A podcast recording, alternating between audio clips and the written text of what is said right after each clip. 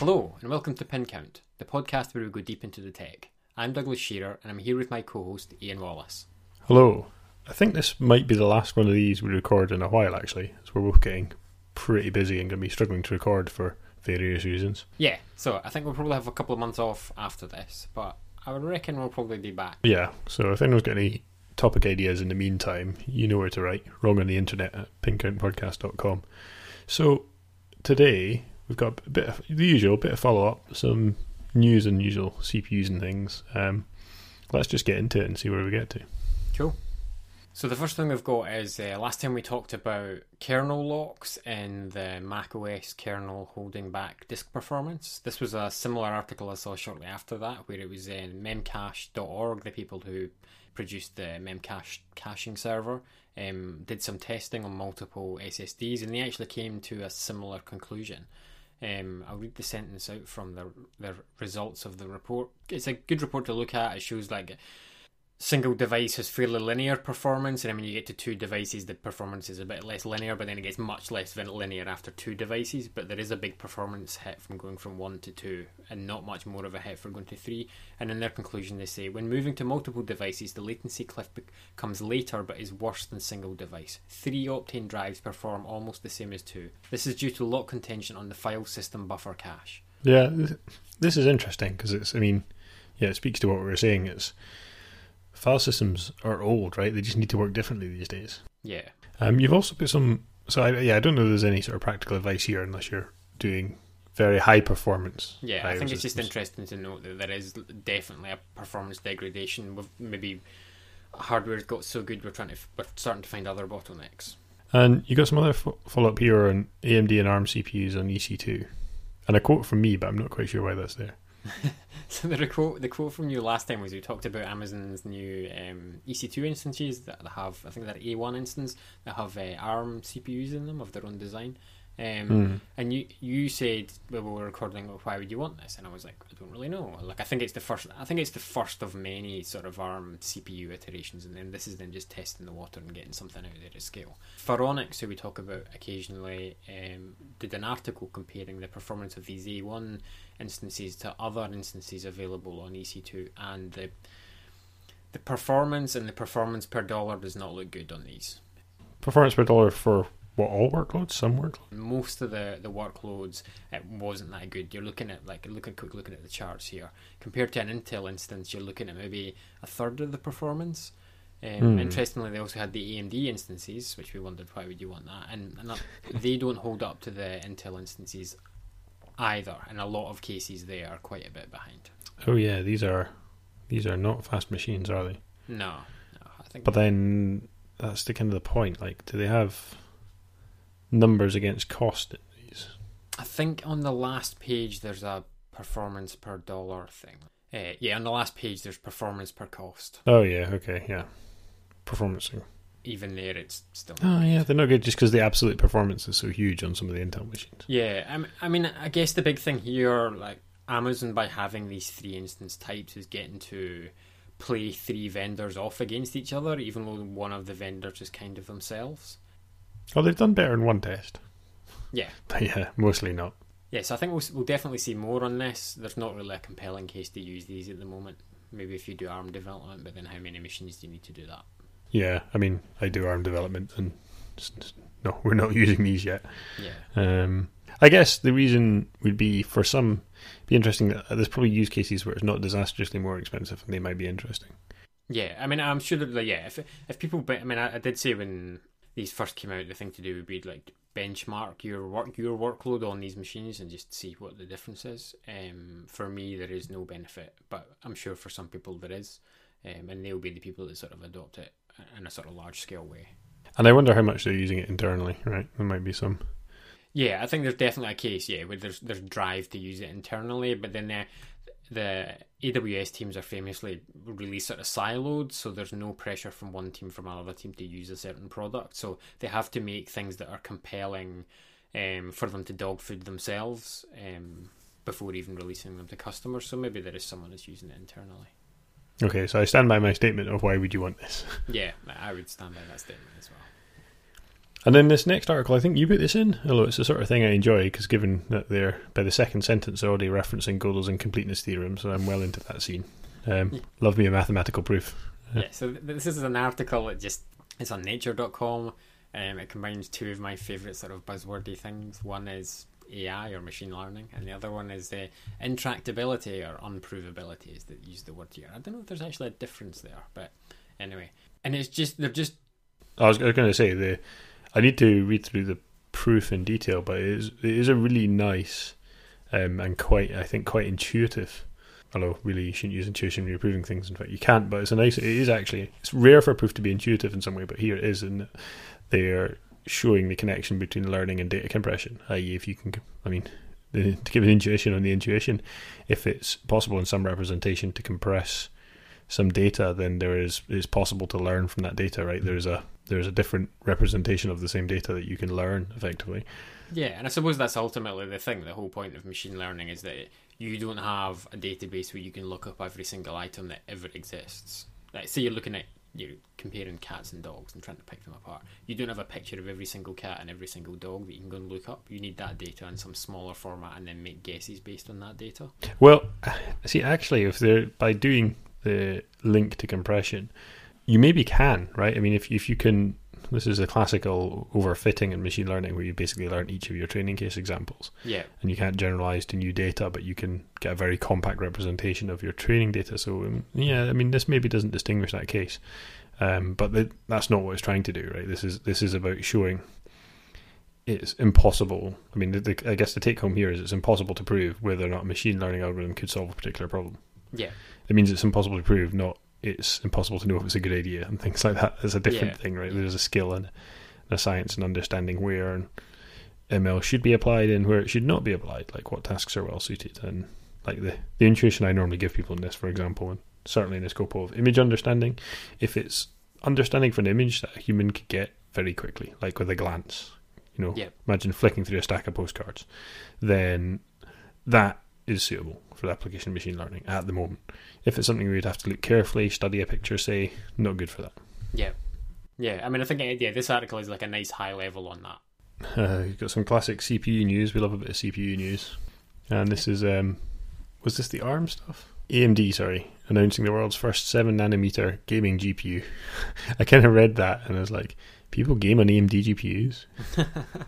I suppose that's the thing with this, and there's like of two things like like AMD making the gaming GPU, unless it's at the low end, I don't think it's terribly relevant at the moment because their latest GPUs aren't really competitive or even price competitive at the sort of medium to high end with um, Nvidia, which is a shame. At the low end, I think they're quite competitive, but yeah. So, is it that relevant? But also, they're doing the, oh, seven nanometer thing again, which I think they've been doing with their CPUs, which is not the same seven nanometer as Intel would use, but it's a nice marketing phrase to put out there. I was also going to say he uses an AMD GPU as I literally stare at a machine with an AMD GPU in it, but uh, not through choice. Um, yeah, I have to say, I was doing some PyTorch work on this machine the other day, and it's just like, yeah, there is no back end I can use that uses the GPU. It's CPU inference only, which is fairly painful. Hmm. And then also in the CPUs, we've got there's we've got a link from a while back which shows the Coffee Lake refresh. So that's the ninth gen Intel CPUs, and then now some of them are starting to appear in the wild. So the top end one, the i9 9900K, that's in that's the top um, build to order option on the new iMacs that came out this week. Um, it's quite a nice chip, right? Um, eight Yeah. cores, 16 threads, turbos up to five gigahertz, base frequency of 3.6. That's that's you know pretty solid. Yeah, that's quite it's quite a machine. I mean, it's it's interesting that they've they've actually plumped. I mean, they don't really have an option if you're going to put the latest Intel sort of consumer CPUs in the iMac that it is kind of so close to the sort of bottom end spec of the iMac Pro. Uh, the one big differentiator seems to be that the iMac doesn't have their T2 uh, T2 security and I/O chip, so that the SSD I/O is going to be about half the speed, um, or maybe less than that. Um, No big so- GPUs either. The GPU, Nope. but Yeah. Um, see previous conversation for there's no good GPUs in either. So Yeah. and there's I no mean- properly high end CPU options in either either. So No, I mean the the top end iMac is like I think I expected like a terabyte SSD and 32 gig of RAM is like 3,600 quid, and actually it's it's only, literally only a few hundred pounds away from a sort of similar spec in the iMac Pro. So, um, if you value I/O, it's a few hundred pounds away. Yeah, and you can only go up to 18 cores in an iMac Pro. And you can now go to 256 gigs of RAM, which is pretty decent for a workstation. Mm. But um, like there is still no high end workstation option, right? If you want many cores, many many memory channels, i.e. the socket 37 3647 stuff. Yeah, that that just doesn't exist as an option. Yeah. I mean, yeah, maybe maybe that'll appear with the Mac Pro that's purported to appear at some point this year. Yeah, I mean they're still limited in the TDP, really. I mean, even even though they've taken out this capacity for spinning disks in iMac Pro and that gives them a bit more cooling headroom and stuff, um, they're still not fitting the big 250 watt chips in there or or dual chips. So that was an interesting thing I saw someone talking about was that the 21 inch iMac as opposed to the 27 doesn't get the 8 core chips, it gets the previous generation 6 core chips. And a few people wondered if that was due to sort of thermal limitations in the current iMac design, because it does have the spinning disk in there and it takes up extra room and such like. Maybe, but the the 8 cores don't actually up the TDPs, or even, I mean, TDP's are a bit of a vague number these days. But yeah, there's not actually a huge amount. I don't. Well, I'm led to believe there's not a huge amount of increase in the thermal load. It's yeah. just um, yeah, you've just got more cores to play with. So, and that also means there's probably not a huge absolute performance increase unless you, you know, really need the multiple simultaneous threads rather than sort of peak clock speed. You might find those six cores are running faster than eight under a similar load. Yeah, yeah, certainly very likely. And then I guess from the big CPU to the small CPU, uh, it's GTC and GDC, any three-letter conferences beginning with G happening this week. Actually, we should talk about Google Stadia. So, but um, so yeah, Nvidia have got a new chip out. It's Jetson Nano. Um, I don't know. Did you see this? Yeah, my view, Jetson Nano is like a small version of the sort of Jetson platform they've been working on, which is like a mostly it's appeared as like a developer kit for doing self driving uh, self driving cars and other sort of machine learning tasks where you want inference at, at, at an edge at the edge. Um, it's sort of like a Raspberry Pi sized device, similar sort of cost as well as a high end Raspberry Pi or a similar device. It's about hundred dollars or uh, maybe hundred pounds. I can't remember. Um, but it's certainly aimed more at the enthusiast. The previous system started at multiple hundreds of pounds, so this is a definite step down into getting it in enthusiast hands. Yeah, so I, I kind of like, yeah, I have thoughts about it. So yeah, power wise, it's, it's, it's kind of a TX1. Kind of, kind of is and kind of isn't. There are actually some differences in it. Um, it's a bit like the 4 gig TX1 variant. It's only 4 gigs of RAM. I, I, I kind of have. So they kind of go on about how small it is, right? Hmm. But it's it's not, right? It's the, the actual module itself. Um, it's small if you don't have anything attached to it. But it's not, right? So it's a SODIMM format, right? Which means it's edge socketed, which means a carrier board has to take up a bit more room than the actual thing itself, right? Yeah. Um, and the thing itself is 70 by 45 mils. A TX2 or a TX1 is 90 by 50 mils and there's a connector on the bottom, so it doesn't have to take up any more room. So yeah. it is all of 20 mil shorter, and that's in the absolute best case. Yeah. Than a TX2. It's um, and it has way less peripherals in it. Right? There's no Wi-Fi built into it. You have to add a Wi-Fi adapter, whereas you get Wi-Fi in a TX2.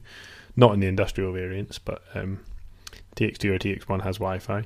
Um, they released cheaper TX1s anyway for a few hundred bucks. So, like, I mean, cheap is its main advantage, but it's not a huge amount cheaper. I mean, okay, it's a third of the cost. Yeah. Weirdly, you lose VP9 encoding, so it must be a slightly different video codec chip in there. It does let you power off a USB power supply, which is nice, five volts, two amps. Um, and you can run it in, but power consumption wise, it's not a huge amount less. It's got a um, a 10 watt and a 5 watt mode, uh, plus up to about a watt and a quarter for the board. Yeah. But, you know, so you lose quite a lot compared to a TX2. You gain a minor size reduction. Um, I guess the real thing here is the carrier board it comes with. The dev board is quite compact, whereas a, a TX dev board is quite large. It's mini ITX, whereas this thing is more Raspberry Pi like in size. So it's really it's only small in context of with the dev board. Um, Do you think this is a way for people who would buy a dev board for a TX1, TX2, prototype something, go to production, and then they would use a different format for the actual chip that goes in the production device? Do you see this as a way for people who don't want to spend that money on doing the separate board and such like to just have a thing they can put in a production product? Yeah, I kind of think that's why they've done it, and for maybe for education and and to make it cheaper. Um, yeah cheaper to get something that you can put on. Because I mean, So you get a, a TX2 on a dev board or a TX1 on a dev board, so a few hundred bucks, and then double that again, maybe, or or same again for a different carrier board if you need to make it smaller and so on. Plus the integration. So then I guess yeah, this is getting up to be maybe a sixth of the price for something that you can still fit in a reasonably small robot. Yeah. Small robot is probably a cheap robot. So yeah, at that point that is you know, it's getting a cheap complete thing. Like you'd see people putting the dev boards on drones and in robots, even though they were quite bulky, they're kind of strapping them on somehow. Yeah. Because they don't want to I guess so I guess it is a a barrier to some people, although what I would say is I kind of don't see this as a serious device, if you know what I mean. Because if you're doing anything serious, you can afford to spend the money, right? Yeah. Yeah. You'd rather the power. Apart from where it maybe is serious, is at much larger scale, right? Yeah. So if you're building thousands of devices, then suddenly the price difference makes makes a difference to you. You know? Yeah, and that may be the case where if you're building like hundreds or thousands of devices, this works out a hundred dollars, whereas spending ten thousand quid to develop a separate board for a TX1 or a TX2 doesn't make sense. Yeah, I guess. I mean, it would be quite a fun, a fun sort of maker board, right? If you want to integrate some, because I mean, I kind of say it's not, it's nowhere near as powerful as a TX2. It's kind of TX1, but that is still a world away from a Raspberry Pi, right? This thing is, yeah. it's got a proper GPU, right? Mhm. Um, and it is quite low power. You know, you can battery power when it is fairly reasonably. Um, it's got some nice video encode and hardware accelerated video decode.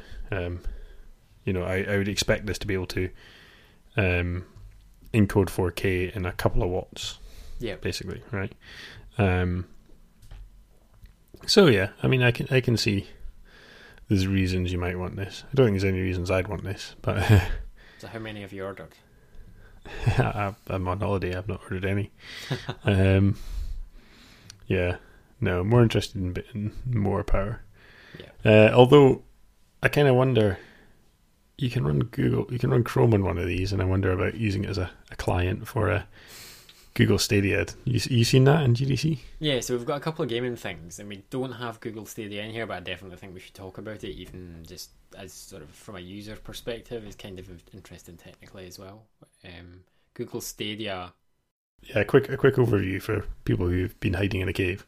Um, yeah, so Google Stadia is uh, well, a couple of companies in the last few years have offered services where you can effectively rent a gaming PC that's in a data center somewhere, and then you can use your laptop or home computer that might not have the power to run certain games um, as like a sort of thin client to then play the game over the network with the the GPU and the CPU that happening in the data center somewhere.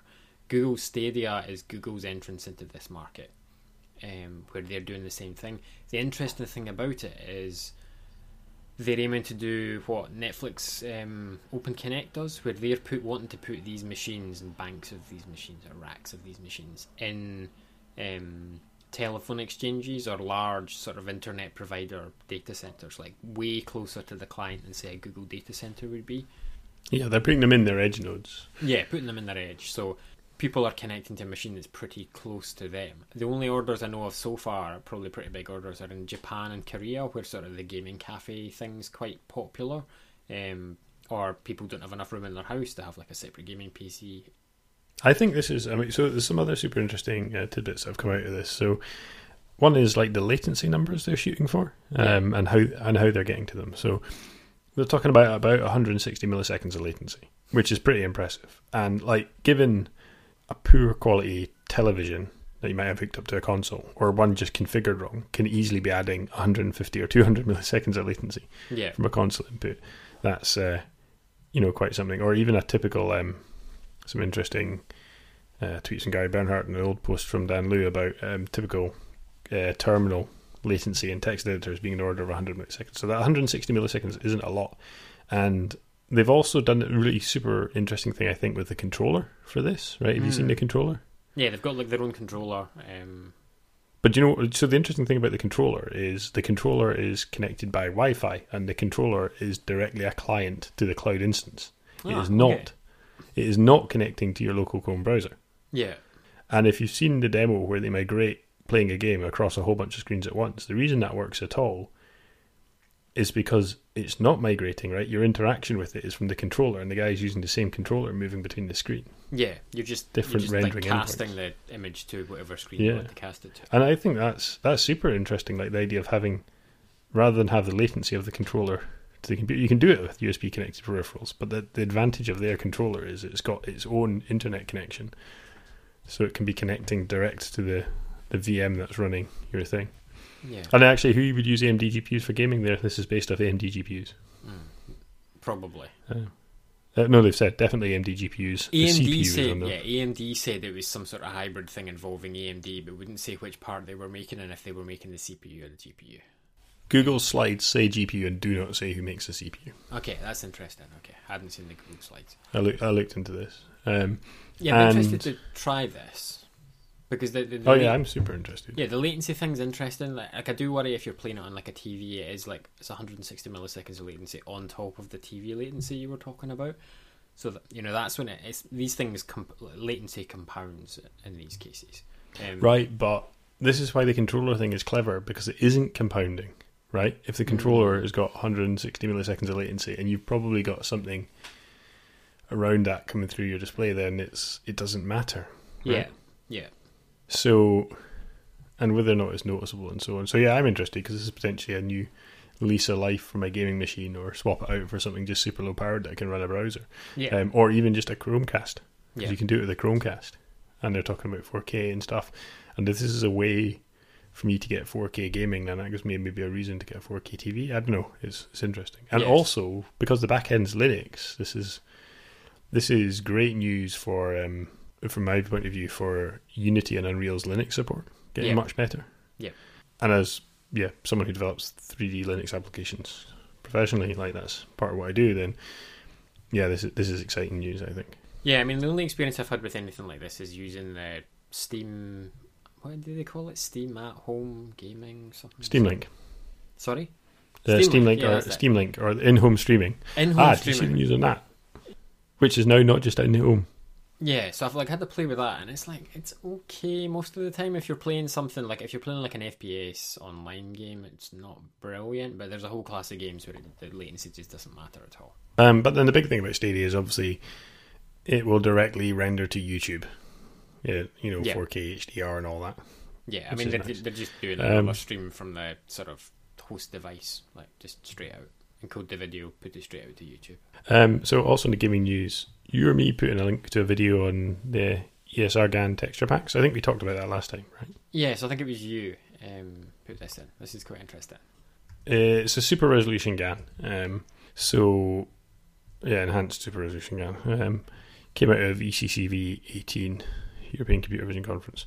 Um, and this is so you, you train it on um, a bunch of data, effectively effectively unsupervised, kind of. Yeah. And then it learns a particular uh, art style, if you like, and then can do super resolution based on that. And people are using this to create texture packs that um, increase the resolution of old games, and it's amazing because they're increasing the resolution of games, but in the style of the art, they're not redrawing the textures; they're generating higher resolution ones. Yeah, So this Half Life video, uh, the screen split left and right. Left is with the original textures, and right is with the ESRGAN enhanced ones. yeah, So it's kind of a subtle quality improvement, but really quite striking. And you, yeah. I think it's especially noticeable in a game like Half Life, where when you go back and play Half Half Life now, it's quite obvious how sort of low poly and sort of low.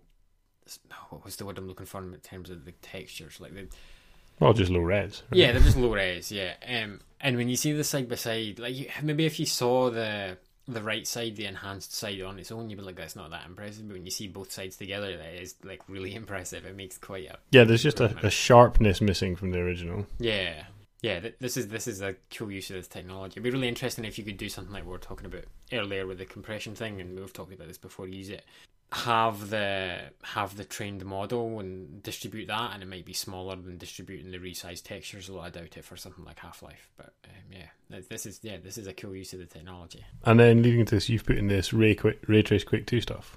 Yeah, so this is a um, someone's uh, made a ray, ray traced version of Quake 2, as you just said. You need a, an RTX GPU to play it to see it actually working, but it is really impressive. Like, compared to the demos we were seeing like a year ago, this looks amazing. Like this is actually playable.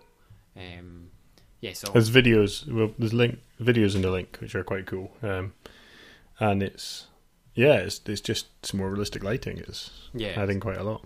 Yeah, I mean, like, I suppose Quake 2 is quite sort of early on graphics wise, so there isn't like a huge amount of shadows and things anyway. And this actually just, the shadows become a natural thing from the sources of light that are around. That's just how ray tracing works. You don't have to, they're not like an artificial construct. Um, so yeah, I was really excited when I first saw this, I was really excited to play it, and then realised I didn't have a GPU I could play it on, so it's a bit sad. Um, I'll put the link into the Hacker News uh, discussion as well, because there's a lot of sort of interesting things that people say there. Um, yeah, it's cool. Uh, and I also I'll include a video for um, Battlefield Five from one of their tech demos at CES, where they did like a, a demo where they turned RTX on and off, and there was a sort of meme went around for a while where they joked about this. Uh, this is like a real version of it, and it's some sometimes it is really really impressive. What you see in the reflections and such like in the scenes is amazing.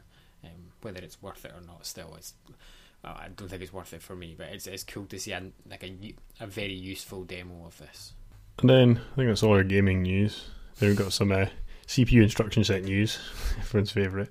Why did you put this in? It doesn't look that interesting. What was interesting? Was this uh, so? This is uh, ARM introduces ARM v8.1 slash M architecture with new Helium vector extensions, and the reason about this one was mostly the Helium vector extensions. Um, so the, the quote here again, it's Phoronix is the new vector extension for ARM is said to offer 15x greater machine learning performance, but also up to five times uplift for signal processing.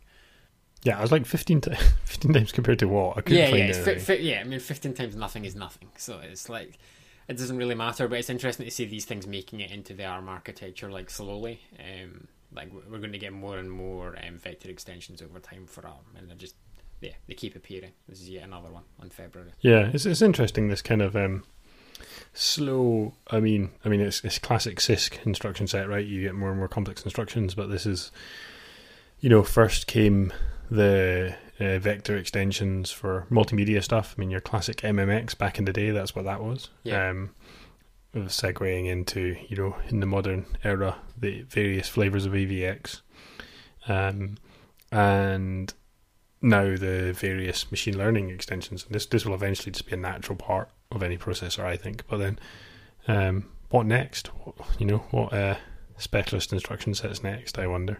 I mean, it does seem it does seem like we've had quite a gap between like AVX two and AVX five twelve and, and things like you know Helium. You know, there, wasn't really new things that came along that needed the help. Like bigger video came along, and that was pretty much it as far as I can see. Yeah, I wonder if. Well, I mean, yeah, you got the dedicated motion processors as well, which is just separate co-processing rather than an extension to the instruction set.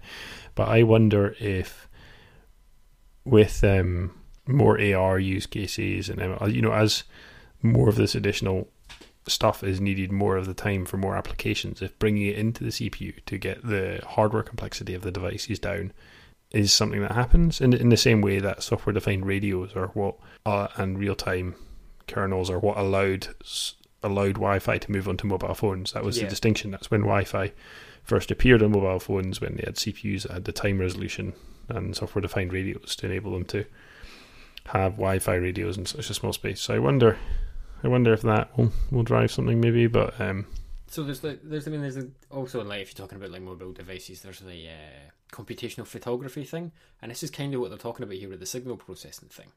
You know, if yeah, you can yeah. if you've got a single signal processor, you can now do the computational photo- uh, photography in the device on one one piece of the system rather than a separate chip or you know a separate thing in the same package. Yeah, so I, I do wonder about ISPs if they'll move on to the, the CPU. So even one devices like, for example, the Jetsons we were talking about earlier, they have a separate ISP block which handles the interfacing with the with um, whatever's providing the images camera normally, and do, for example, debayering or whatever on it, and then pass that into the CPU for further processing. So I, I do wonder if some of that will move into the CPU. I mean, maybe there's not a drive to do so. I don't know enough about it, um, or maybe it's more of a drive to include these IP blocks into the SoC because the yeah, it's SoCs, a system on a chip. It isn't just a CPU in there typically. Yeah, Whereas this is just talking about the CPU. But yeah, maybe there'll be something there. You've put this gradient flow thing in here. I don't know if that's worth talking about. Or Uh, it's worth mentioning just very quickly. This was um, this was a paper where they were training ImageNet uh, in one one point five minutes, and it's a very repeatable experiment for the normal person. It only requires five hundred and twelve GPUs. But the main thing I wanted to say Classic. about this is like this is like the silliness of we've talked about it before the sort of New York taxi database. Like how quick can you get the numbers out of the New York taxi database? This is not. I don't think this is like a useful thing for anyone that, that I actually want to train train ImageNet in 1.5 minutes. I think it's a useful useful tech demo. But I think it takes longer to get the data onto a device than it does to actually do the training. Yeah, that's what a lot of the, the speed up was about. Actually, was how they pushed the data through it. Yeah. Um, like it's it's interesting to see what the sort of roofline performance numbers are here, and they are starting to get limited by PCI Express bus, and that's why you have to go out to more GPUs and things. Yeah. So yeah, it's kind of interesting. I mean, I suppose so, it's like anything. It's like overclocking CPUs. Like someone has to be pushing the boundary to see what's possible elsewhere and find where the limits are before we get there. Yeah, and then I guess our final link here. This is really cool, actually. I quite like this. Um, so it's someone's basically put modern computer in an old ThinkPad chassis. Is that a, a Yeah. so summary? this is like a group of enthusiasts uh, in China called 51NB, and they basically they're on a Facebook page. And if you want to buy one of these notebooks or the, the motherboards or one of these notebooks, you like do a bank transfer and then speak to them over email on QQ. Like it sound all sounds pretty sketchy, but there's plenty of people that have these machines. They're based on like an. A, the original one was like a ThinkPad X62, they called it, which was an X61 with modern internals. And now they've got a version called the X210, and you get like a modern, is it four core? Yeah, four core CPU and you know 32 gig of RAM, and uh, just lots of modern stuff, and like a nice modern high resolution screen in what looks like a sort of old um, IBM or Lenovo ThinkPad. It's not that. Yeah, it's a 2010. It's from 2010. It looks old though. Yeah, well, it's um, it's a sort of square aspect ratio screen, right? Yeah, yeah. And I think I think it's Yes. like a really interesting thing that someone's Well, not square, 16 by 10. someone's actually doing this, and if it wasn't such a pain to actually get one, I would consider it. Like it's twelve hundred dollars with no RAM or disk, but it's Are you that into? I think that's yeah. I don't know. You see, because it's like you don't have a touchpad. You've got the nipple thing. Um, which is awful. it's not that small. I mean, I look at this compared to like this is basically the ThinkPad equivalent of a modern Ultrabook Yeah. from eight years ago, and I think about modern Ultrabook. So modern Ultrabook with similar specs, like it's what I use every day. Right, this is an i7 8550U, and they're putting in here. And that's exactly what I've got. Yeah, and I've got an XPS 9370, which is a, a beautiful machine in mm. many ways. It's, it's thin, it's light, it's powerful, it's quiet. So you- you've got this pull quote you've pulled out here, which is the fan only turns on if I'm doing something intensive, like compiling Go or scrolling in Slack. uh, damning indictment of, indictment of Slack. Um, but I don't have that problem with my 9370 with the same CPU. I don't know if it's better de- optimized. de- yeah, it's designed around it. Like, Yeah. Talks about all sorts of things like you know fiddling, manually fiddling with the power states on it to get more battery life. And, you know, it just sounds like it. It's a really interesting thing. There's a lot of fiddling involved with it, though. It's like a lot of Linux. You know, you can you're gonna have to recompile everything. Um, but it's it's cool that this is out there. I'm just I'm, I'm amazed Lenovo don't actually make something like this. Like a modern version of exactly this. Well, they do, they just look different. But yeah, I know what you hmm. mean. It's not exactly the same thing. And some people really love just the form factor and the keyboard specifically of these Yeah. these devices. I mean, And it's some people, Same with people having really old IBM desktop keyboard. yeah, and some people love them at touch point, right? Yeah. I don't understand that Yeah. at all. No, you get them on the Dell Precisions as well. So I've had machines with them and just like I use them for about two seconds and I'm like, nope. Now how do I disable that so I never knock it accidentally again? Yeah. So that's uh, probably the last pin count for a while. Not that it's not been a while since the last one. Um, but thanks for listening. Show notes are online at pincountpodcast.com. Uh, you can find us on Twitter. I'm at the underscore accidental, and Doug is at Douglas F. Shearer. Uh, you can follow the show at Pin Count Podcast. Um, we do love to get feedback, so do do write to us or write to us with uh, topic ideas for what I'm going to just just now describe as next season of Pin Count. um, Season two. I feel, yeah, we, we've done 33, and that's like a third of a, a hundred, pretty much, to Yeah. some, some some level of precision. Um, integer maths here only. Um, yeah, so tweet us, hashtag ashpincount, or write to us at wrong on the internet at pincountpodcast.com. Thank you for listening. After show. After shows go. this is cool. I know, right? Do you see what they've done? Yeah. Oh, that is really interesting. Where, where is this? It's the uh, Direct 3D team at Microsoft. Oh, okay. So it's in um, Redmond or Seattle somewhere. Yeah, yeah. So if anyone's thinking what we're talking about, maybe you shouldn't describe what it is. Maybe we should just say how cool it is and then yeah, get people to go. we- Yeah. So these things that we're looking at pictures of, um, it's amazing how many of them I remember. Right, some really cool things here. Um, oh, actually, I'm going to have to talk about some of this. Uh, Pyramid 3D. Remembers that? So this oh, is the, this is This is the corridor on a Microsoft Office. I'll put the link in the show notes, where Yeah. they have in chronological order with, um, what would you call them? Like ancestor lines to join up the Hmm. different GPUs, like a history of GPUs, but with the real GPUs stuck to the wall. Yeah, they got a Microsoft made GPU in there. I mean, I'd imagine prior to sort of like early two thousands, there's a lot of interesting stuff there. Yeah, well, like I said, the Pyramid GPUs, I remember them. Mm. Oh, Savage, the Savage 3D, Millennium G400s. Oh, PowerVR. PowerVR live on, right? They most mobile chips using PowerVR yeah, designed yep. GPUs. Oh, an Xbox Dev Kit. Street name. Xbox Dev Kit GF3. Yeah, I mean, uh, Ah. some intern was made to like scour eBay for these. If they didn't, No, they said have they them. had them. They had they them, already oh, had wow. them. Yeah. Because they, they had to have them for like testing. Yeah, They've got 402 GPUs stuck to their corridors. That's freaking awesome. I'd love to visit that. yeah, it'd be a really interesting thing to visit if it was like a museum exhibition or something. I mean, it's like very, Yeah. very geeky, but at the same time, like the the history of like a spa- maybe CPUs as well, but graphics processors just because it's more recent is like super interesting. Well, you say more recent. They're going back to the 90s, right? Yeah, yeah. Well, that, that that's that's recent in terms of like CPUs. Yeah, yeah. They're saying basically they had a someone had a boxes full of these in their office and they decided to stick them all on the walls. That's really cool. I love this. I'd love to go and see this. yeah. This Um, okay, what have you got in here? Let's see your links. So unlike the usual, the first one's a, a link on the Logitech website. Unlike my usual, Oh my god, heavy usual equipment links- side panel. yeah, to things that are RGB, I'll let you describe what this is. Right, it's it's like a racing game steering wheels type thing, but it's specifically for farming simulators. yeah. Oh, so you've got a steering wheel with a, a ball on it, so you can just spin it one handed, and then the heavy equipment side panel. yeah, which is lots of buttons and controls for working like farm implements and such like. Push your tractor without the mud. It's not cheap. though. Enhanced command of farming machines and attachments. Well, when you're that deep into your realistic front loader stick, get the sensation of true control over heavy machinery like tree harvesters, cranes, chainsaws, chippers, trailers, and more. Does it have? does it have feedback? I did wonder that. Uh, oh, I love this. Cruise the farm. It's got like speed controls and such like. Oh, oh, you can have more than one panel connected as well. oh, fantastic. That's pretty awesome. Uh, I don't have the time for this. I think it's cool that there's a big enough market to make this an actual like thing. yeah. Um, And then what's this this video? so this is the last one. We sound. oh, we had the previous video like a bunch of shows ago with uh, Japanese fighting robots, and this is one that I Hmm. saw that's sort of similar, but it's a different different sort of thing. I'll let you play. the Oh video. god, they've got purely used apostrophes.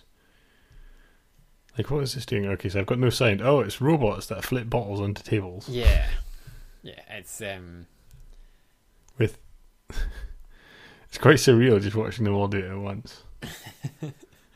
different tables in different places. Oh, it's some sort of competition.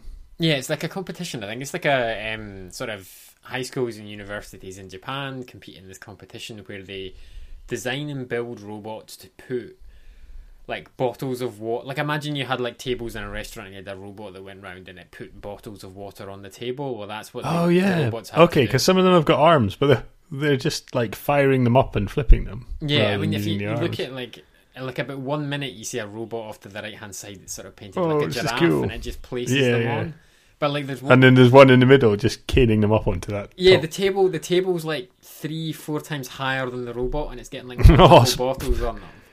It's about 118, boy at the back with his goggles. he doesn't have them on.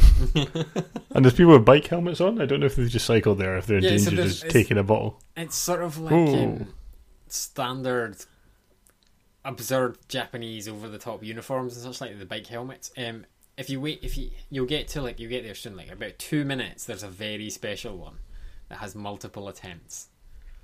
Okay, I'm having a look at this. What am I? Oh, there's a guy with flags. Oh, there's some sort of one's firing it over and then it's got a bouncing thing. Hmm.